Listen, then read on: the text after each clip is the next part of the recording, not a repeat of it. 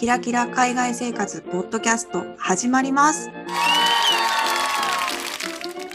このポッドキャストは、みそじ声女のまることたまえが、非キラキラな海外での日常生活について取り留めもなくお話をする番組です。前回、えーご紹介したやってみたいことの投稿者さんからメッセージをいただきましたのでこの場を借りて読ませていただきたいと思いますアイスランドのブルーラグーンに行ってみたいと、うんうん。えー言ってた方ですねはい。いただいたメッセージ抜粋で読みます。お二人にお話ししていただいたことで、漠然としていた夢が行くぞという強い気持ちに変わりました。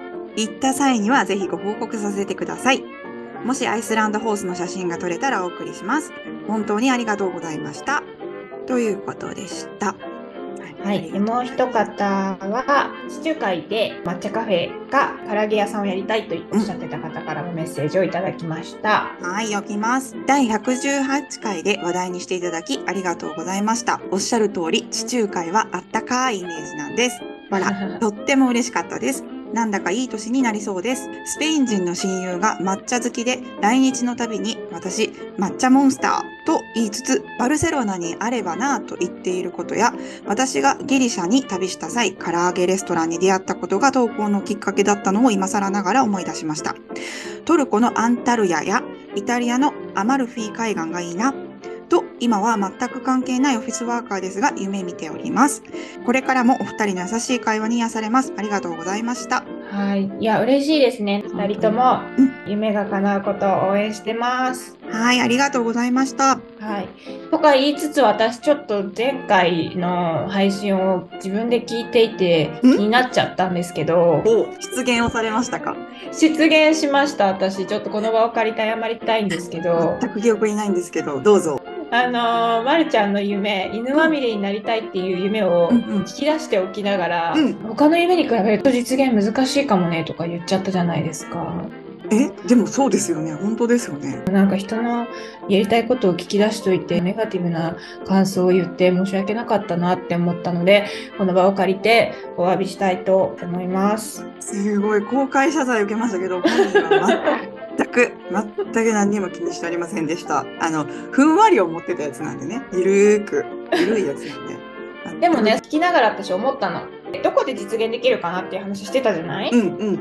それでなんかまるちゃん自分で答え出してるじゃんって思ったの。え、何？どうしたらよかった？どこでやれるか私見つけました。え？気づきました。どこ行ったらいいの？発表します。はい。まるちゃんが、うんあのまあ、収録の時は言ってないかもしれないんですけど、二人で話してる時にずっと言ってた言葉がありまして、うん。このドイツのティアハイム、そうんのうん保護施設、ワンちゃんとかの。うんうん。で、ボランティアしたいって言ってたじゃないですか、まるちゃん。あー、そっちね。訪問者の方で行くんじゃなく。そう、なんかその収録中は訪問者として行って、いきなりなんかそこに横たわってもダメだよねとか言ってたけれども、うん。そうじゃなくて、うん。ティアハイムでボランティアしたいなって言ってた、あれを実現すれば、もう犬まみれやりたい放題じゃないですか？確かに。10匹ぐらいをまとめて散歩しながらわーわー遊ぶとかね、できるしね。確かに。それは思ってなかった、そっち側の立場は。応援してます。ありがとうございます。思いがけぬところで、あの、応援していただくことになりましたので、いつか実現に向けて頑張りたいと思います。はーい。今週はですね、前回に引き続き、いつかやってみたいことの玉絵編と他のリスナーさんからのお便りをもとに話していきたいと思います。それでは本編、どうぞ。前回に引き続き、まあ、いつかやってみたいことっていうことを先週も話してきたんですけれども、今回は、はいたまちゃんのお話と、リスナーさんからいただいたお話を、また引き続き話していきたいなと思います。結構私テンション上がってます、今。ちょっとね、なんで録音消しちゃったんだろうってすごいね、後悔してるんだけどね、あの、前回の後、まるちゃんのテンションの上がりっぷりがすごくて、あの、アイスランドのお馬さんのとこでファームステイするっていうのですっごいテンション上がったね、ってちゃっまるちゃん。たんですよ。そう、上がっちゃったまま今もうこのまま来てるっていう。もう私絶対やりたい、絶対やりたい、絶対やるっていう。やりたい、すごいやりたいって。アフリカの話はどこに行ったんだみたいな。そう、やりたくなりました。いや、いい意見もらいましたよ。はい。たまちゃんのやってみたいことをお願いいたします。はい、発表いたします。はい。えーとですね、犬とサップをして、うんイルカに遭遇するっていうのが夢です。あなんか、あの、なんていうんですか？なんかこう、新しい的な、なんかかっこいい感じですね。かっこいい？うんかっこいいよね。そうだよね。え、サップってあれだよね。なんかボード、ボードみたいなやつだよね。そうなの。スタンドアップパドルうんで、うんなんていうの、サーフィン、サーフボードみたいなやつの上に乗っかって、こうパドルでこう漕いでいくってやつなんだけど、うんうん私、すっごいそれが急になぜかやりたくなって、うん。うん。買ったの、サップ。だからえマイサップがあるの。え、嘘でしょ？言ってなかったっけ？すごいびっくりしてんだけど、今。本当に？あ、そうなの。あの、安いサップを見つけて買ったあ、の。そうなんですね。あの、え、コロナ禍に入ってから買ったの？そう、コロナ禍になってから急になぜかサップがしたくなって、うんあインスタにも載せるんですけど、私のイメージ画像を。んうんあの、サップって超簡単なの。私めちゃめちゃちなみに運動音痴だし、バランス感覚とかも悪いんだけど、そんな私でも簡単に乗れるぐらいうん。簡単で、前方に荷物を乗せたり、もう一人子供とか犬とか乗せることができるの。うんうんうんうん。だから私の夢は、その前方にワンちゃんを乗せて、うん海原にこう繰り出していて、うんうんそうしたら、あいるか？みたいなのが、すっごい夢なの。確かにこれはね、素敵すぎるね。素敵すぎるでしょ？素敵なものしかないでしょでね、サップ手に入った犬は今年から飼い出した。だからもうあとはやるのみなの。イルカに会えるまで。で、ん私の調査によると、イルカに遭遇するには朝の方がいいみたいで朝の海の方がイルカっているんだって。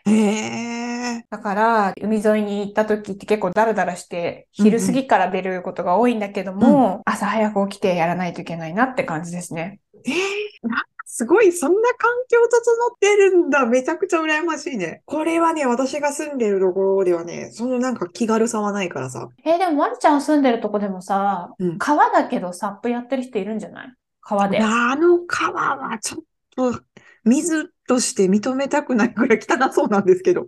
でも結構私ね、いろんなサップのアカウントとかフォローしてるけど、みんな結構すごいとこでやってるよ。川とか。私さ、私本当に運動神経ないから、まあ、落ちるよ。落ちるからそうだね。落ちてもいいとこがいいってことでしょそうそうそうそうそう。それ前提なの。そうだよね。わかる。えー、でもいいな。だって絶対川じゃイルカいないもん。そうだね。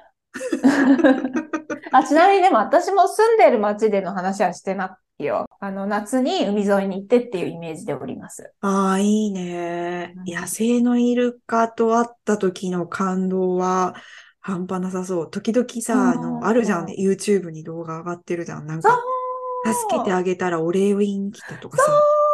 あとさ、ワンちゃんとイルカがシンパシーを感じて、うんお友達になってる動画とか見るじゃん。そう、ああいうのが目の前で繰り広げられたら最高に幸せだなっていう感じですね。でもまず、ワンちゃんをサップに乗せる前に、ワンちゃんに海に慣れさせたり、うんうん。ライフジャケットを着せるとうんうんかそういうのもあるから、まあ確かにね。徐々にですね。でも実現できそでもイルカに会えるっていうのはね、本当に運だから、う。うんうん。あの、神頼みって感じですね。はい。じゃあそんな中、皆様からのやりたいことっていうのを読みましょうかね。読みましょうか。サワードーパンをきれいに焼く。お味噌を手作りする。というめっちゃいいことで、めっちゃい。いい。サワードーパンっていうのは、あの、ちょっと酸味のあるパンですよね。うんいわゆるドイツパンみたいなことをイメージしてたんだけど、私、違うあのかな確かに、そうね。大好き。これは手作りなんか夢あるよね。私もインスタでさ、フォローしてる人で、パンとかケーキとか作る人がいて、その人がその人、まさにサワードーパンをさ、手作りしてるインスタの動画を上げてて、めっちゃ美味しそうやな、綺麗やな、美しいな、いいな、夢あるなって思ったけど、うんやっぱりちょっと私の家ではこれはなかなかできないなと思いながら見てたから。焼きたてが一番美味しいしね、きっとね。間違いないね。お味噌手作りもさ、私めっちゃ憧れるし、本当にやれるもんならやりたいんだけどうさ、んうんうん。え、味噌って麹と大豆と塩だよね？た、た、多分。乾燥麹を持ってれば、そっか、できることはできるのか。うん。大豆はあるしね。あー、あー、そっか。え、やっちゃう？え、っていうのはね、なんか私、最近いろいろ気になってきちゃって、添加物が。おお。もう外食は私食いしん坊だし、何でもいいとして、でもせめてお家で使う調味料ぐらいはもうちょっとちゃんと選ぼうかなって思い始めたの。うんうんうん。そしたらさ、なんかお味噌でもうん。結構、うん。あのお味噌の材料、塩、麹、大豆だけなはずなのに、それ以外の余計なものが入っちゃってるものが大半だっていうことを学んうんで、で、だから手作りするのが一番いいのかしらとか思った。まあ確かにね、材料が分かってるものだけで作るっていうのは、健康にはもう間違いなくそれはプラスにはなるはずだから、うん。できるならチャレンジしてみたら満足感も得られそうだし、体にもいいし。うん。しかも海外に行っても、うんうん。この材料ならなんとかなりそうだから、え、ちょっと私、え、やっちゃう？の？そう、私も塩麹止まりだからな、自分で作るとかって言っても。いやー、だからそれを言ったら、まるちゃん、私も塩麹、まるちゃん作ってるから、私も真似してみようかなと思ったんだけど、塩麹すらまだ作れてないからね。塩麹はほんとほったらかしだからいいんだけど、味噌もな、やってみたい。さて、じゃあ続きですはいね。またたまちゃんのやりねたいことを。二つ目。えー、ジンベエザメと泳ぎたいんです。あ、ジンベエザメってどこにいるんだろジンベエザメはですね、南アフリカとか、フィリピンとか、らへん、あと他忘れたけど、南米もあったかな？う。あれ、あったかいとこなのか。そうなの。で、実際に調べたら、うんジンベエザメと泳ぐっていうツアーあるの。ええ そうなの。だから、頑張ればできる。ああ、すごいね。これはね、思ったことなかった。よく思いついえ何？なジン見たことある？ジンベエザメ見たことないかもしれない。逆になんで？大阪人は、あの、大阪の水族館にジンベエザメがいるんですよ。あ、そうなんだ。あ、じゃあ、ジンベエザメに関しては、まるちゃんの方が一歩リードしているね。いや、なんで、大阪人には結構ミジンベエザメって馴染みのある動物だと思うのね。あそうなのね常にえいるの。う絶対いるの。うんメインキャラクターだから。だから見たことあるから、ジンベエザメって知ってるけど、あんまりさ、うんジンベエザメって見たことない人とかもいるんじゃないかなと思って、どこでそういうふうに思ったのかなと思った。あのね、私、翻訳の勉強をしてた時があって、うんで、その時の翻訳の教材うん。で、ジンベエザメに関するドキュメンタリーみたいなのがあったの。それを訳さなきゃいけなくて、うん。ジンベエザメのことを知ったの、生態とかを。え、あのー、この人たちね、プランクトン食べてるんだよ。知ってるよ。プランクトンしか食べないでしょ？そうなの、サメと言いつつ、あの、英語でホエールシャークって言うんだよね。だからあ、、そうなんだ。クジラ、クジラサメみたいな。あだから哺乳類の特徴と、うん。卵を産む、なんていうの、そういうの。魚のが混ざってて、種類じゃねえだろ。すなん卵のやつね。ごい今盛大に突っ込みたかった。そう、混ざってて、すごい不思議な生態で、うん。行方不明になるの。多分、うん深海に消える、うん。いけないような深海に消えるん。じゃないかって話なん。だけど。いろいろ不明なことがまだ多くて、謎が多いん。だ、まだ。なんかさ、コバンザメを守ってるんだよね。動動画で見たことある。いつもちっちゃいサメがジンベエザメの、ねそうそう横にいるっていうのが可愛いなってうんいつも水族館行った時確かに思ってた。あ、水族館でもそうなんだ。そうそうそうそうそう、下にずっといるの。あの、大きなジンベエザメの横に行って、自分のちっぽけさを感じたいなっていう夢を持ってるんだけど、もうでも10年ぐらい前から言っててまだ叶ってないや。そっか、これもそっか、ツアーがあるから、もしかしたら、ちょっとそこもちゃんと調べきれてないんだけど、うんダイビング免許を取った方がもっと本格的にに。一緒に泳げるかもしれない。まあ、シュノーケルでも行ける、確か行けるんだけど、ああ、そうだよね。なんか奥までさ、下の方まで潜ったりとかね、するには資格がいるかもしれないもんね。いいじゃないですか。これはななんか叶えてほしい。もう思いもつかなかった。2013年とかぐらいの夢思いついた夢だから、もう丸10年ですね。いやいや、そ、そんなもんですよ、夢って。簡単には叶わないんですよね。そうなんですよ。ヨーロッパ大陸の方ではなかなか出会えないので、はい、でもこれは死ぬまでに絶対叶えたいです。あと、じゃあ、視聴者さんからいただいたやりたいこと。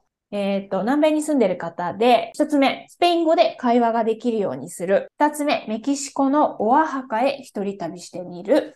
三つ目、4キロ痩せる。ということで、えーせっかくスペイン語圏の国にいるのに、持ち前の勘の良さ、かっこ自分で言っちゃう。適当さ、そしてたくましい妄想力で語学バリアを突破していたため、ほぼ喋れず。サッカー日本代表選手の若者たちがスペイン語で華麗にインタビューの受け答えをしているのを見て、来年から頑張ります。過去今日からとは言わない。憧れのオアハカは刺繍好きの聖地なのです。一人旅といっても知り合いがメキシコシティに二人いるので、乗され死んだら駆けつけてくれるはず。旅行までになんとかスペイン語でコミュニケーション取れるようにしないと。おー、じゃあ結構スペイン語のあれも急を迫ってるんですね。うんうんうん。で、3の4キロ痩せるが一番速やかな対処が必須で、明日からでも頑張る所存です。こっからですね、ちょっと語学の話をまた展開させてくださっているんですけど、これちょっと面白いなと思ったので、また別の回でお話しするとして、うんえっと、まずやりたいこと。オアハカは刺繍好きの聖地なのですっていうのでね、なんだろうと思って、今調べて、ああいわゆるさ、メキシコのこの刺繍か。これ絶対さ、たまちゃん好きなタイプの刺繍じゃない？ちなみに私も好きだけど。私、こういうの大好きです。そうだよね。めっちゃ好きなタイプじゃん。うん私もか、あ、かわいい。これは、刺繍一瞬ハマりかけたんだけど、だ、挫折したんだよな。えーでもここに行ったらこういう手のグッズがいっぱい買えるってこと？そうだよ。かわいいじゃん。えー、かわいいね。いいね。メキシコのお墓へ一人旅するっていうのと、スペイン語で会話ができるようになるっていうのはリンクしてるんだね。そうだね、そうだね。いいね、いいね。まず街並み自体も世界遺産なんだね。ああ、そうなんだ。お恥ずかしながら全然知らなかった。そうなんだそうだね。ね。わわあ、行ってみたい。ぜひ行ったらまた感想とか聞かせてほしいですね。ーね、ほん今年の目標ということなので。ぜひぜひ、本当ですね。あの、はい続報お待ちしております。はい。はい、ということで、はい、私めの3つ目の、はいえーやりたいことなんですけど、はい。アーユルベーダの治療院にステイケーションしたいんです。えー、なんでなんでアーユルベーダーの治療院？スケーションって、スケステイ、イケーション、ステイケーション。ケーション？やばい、全然日本語も読めてない。ステイケーション。あのね、アーユルベーダの治療院でこういうことができるっていうのを知ったきっかけっていうのは、最近ハマってる漫画があって、Kindle Unlimited で読めるんだけど、うんうん。あの、流水りんこさんっていう漫画家さんが、その方、インド人の方と結婚してる方で、普段の生活の話を面白おかしく書いてるうん方の漫画すごいハマっちゃって読んでるんだけど、うんうん。で、そのご主人がなんかインドの南部のケララってとこの出身で、うん。そのあたりってそういうアーユルベーダが盛んらしくて、あとスリランカとかでも盛んらしいんだけど、そういうガチの治療院とかは最低2週間からとかステイして、もうじっくり、だから日本でいう湯治みたいなノリなのかな。